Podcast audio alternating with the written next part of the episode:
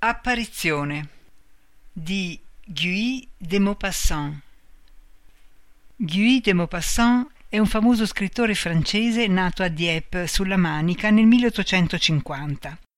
Nel 1869 è a Parigi e lo scoppio della guerra franco-prussiana lo costringe ad arruolarsi, malgrado il suo odio per la guerra. Alla fine del conflitto si impiegò presso il Ministero della Marina il successo ottenuto con le sue prime opere gli permise di dedicarsi interamente all'attività letteraria, a lunghi viaggi e a una fastosa vita mondana, ma a questa attività febbrile di creazione artistica si accompagnò sempre una serie di disturbi sempre più dolorosi e preoccupanti, che portarono Maupassant a forme gravi di depressione fisica, fino a tre tentativi di suicidio. Morì il 6 luglio del 1893 continuando fino all'ultimo a scrivere e a progettare nuove opere.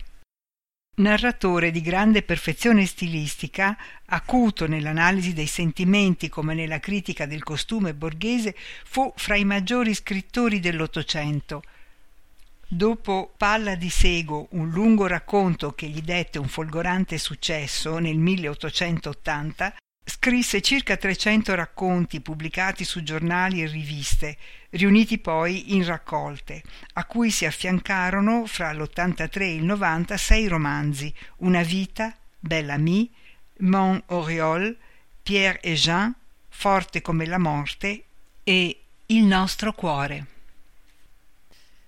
Legge Donatella Vanghi. Alla fine di una serata tra amici, in un antico palazzo di Rue de Grenelle, si parlava di un sequestro di persona e ciascuno aveva da raccontare un suo episodio, un episodio che affermava essere autentico. Allora il vecchio marchese della Tour Samuel, 82enne, si alzò, andò ad appoggiarsi al camino e disse con voce un po' tremula Anch'io conosco una cosa strana così strana che fu l'ossessione di tutta la mia vita. Sono ormai cinquantasei anni che mi è capitata quell'avventura e non passa mese senza che io la riveda in sogno.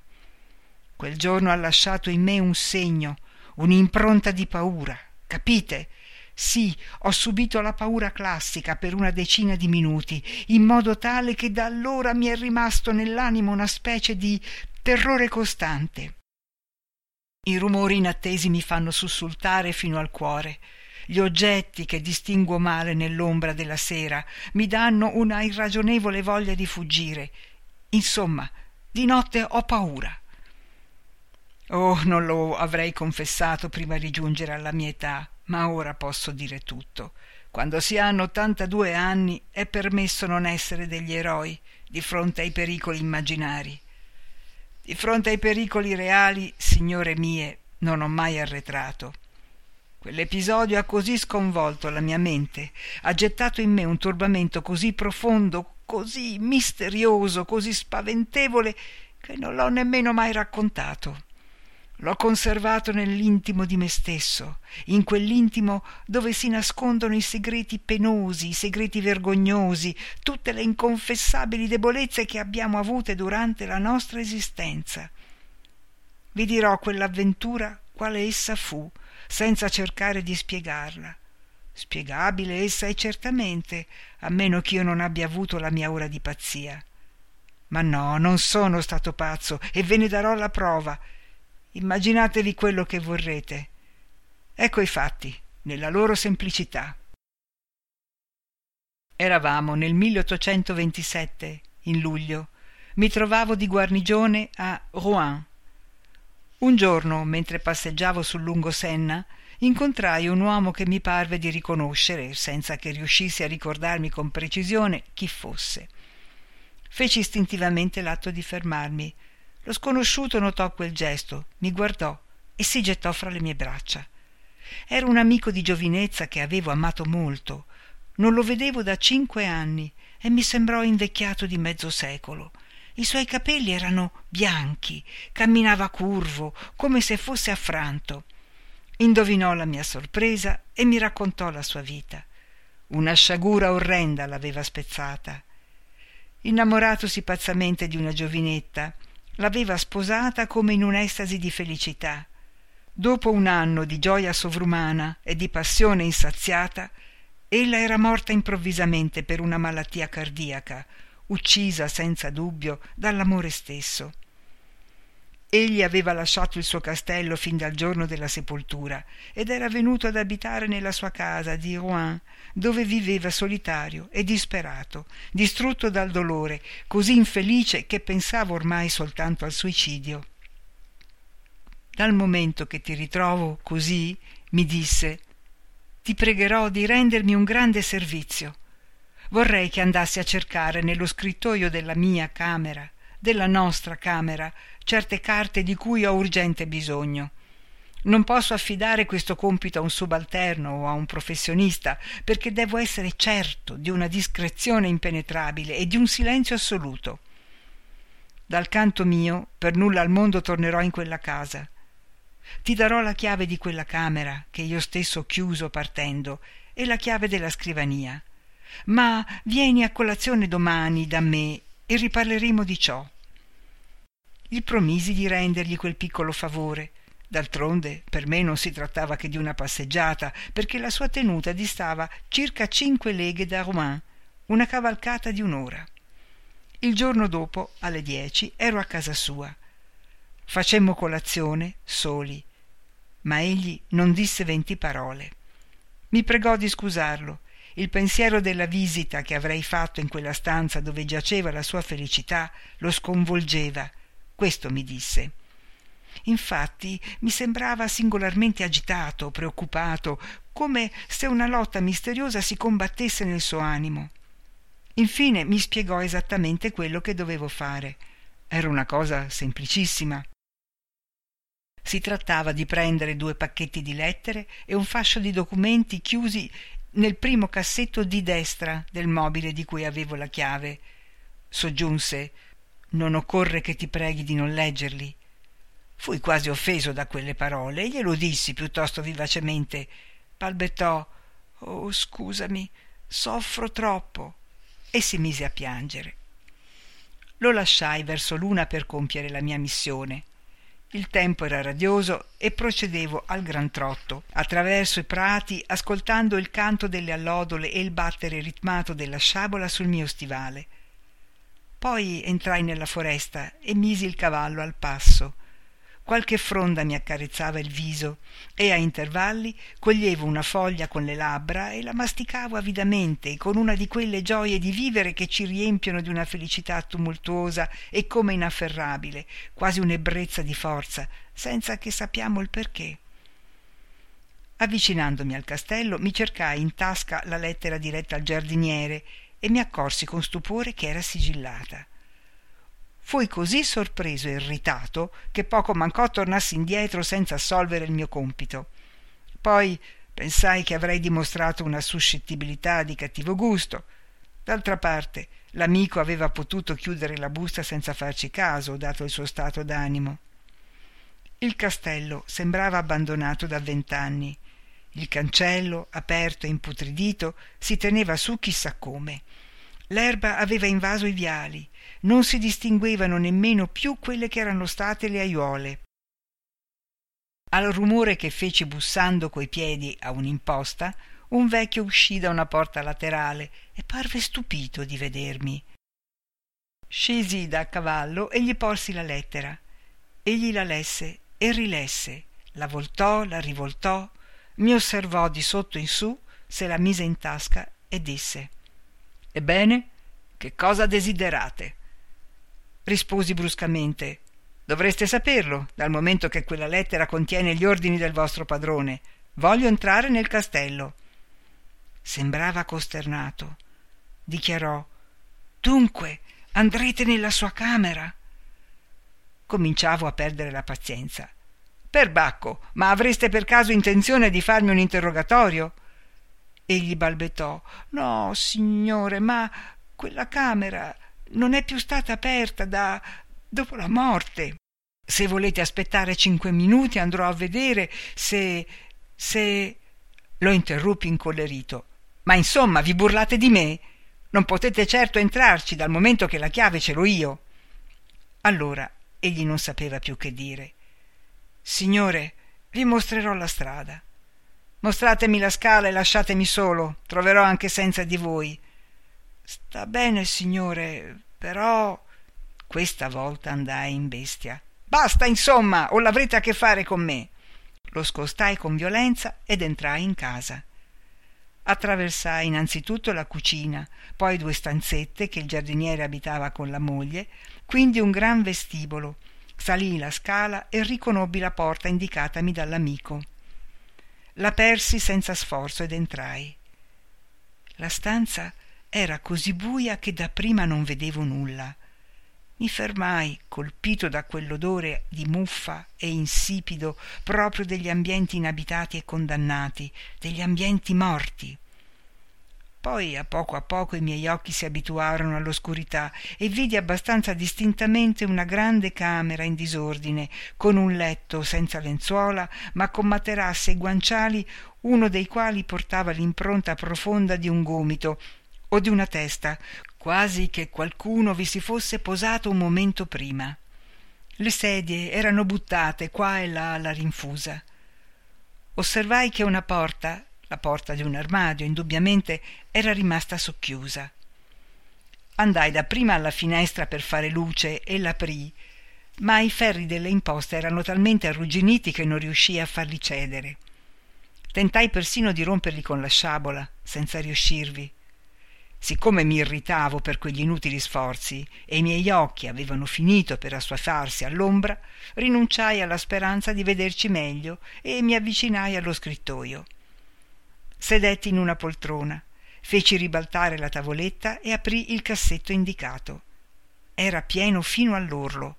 Dovevo prendere soltanto tre plichi che sapevo come riconoscere e ne iniziai la ricerca. Spalancavo gli occhi per decifrare le soprascritte quando mi parve di udire, o meglio di sentire un fruscio dietro di me.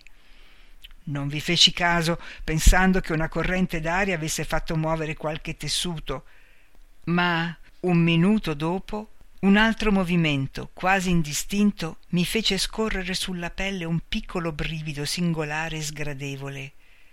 Essere impressionato, anche appena, mi pareva così stupido che non volli voltarmi per pudore verso me stesso.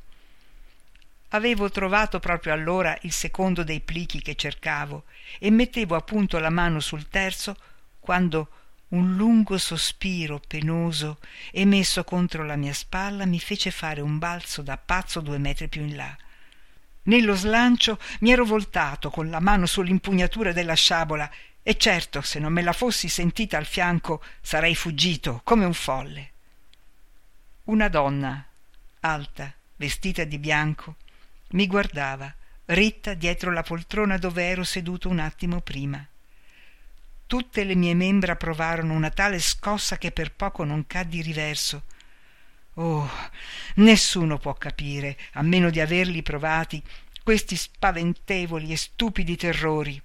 L'anima si scioglie, non si sente più il cuore, il corpo intero diventa floscio come una spugna, si direbbe che tutto il nostro interno si sfasci. Non credo ai fantasmi. Ebbene, sono venuto meno sotto la repellente paura dei morti ed ho sofferto, oh, sofferto in pochi istanti più che in tutto il resto della mia vita, nell'angoscia irresistibile dei nell'angoscia irresistibile dei terrori soprannaturali. Forse, se ella non avesse parlato, sarei morto. Parlò. Parlò con una voce dolce e dolorosa che faceva vibrare i nervi.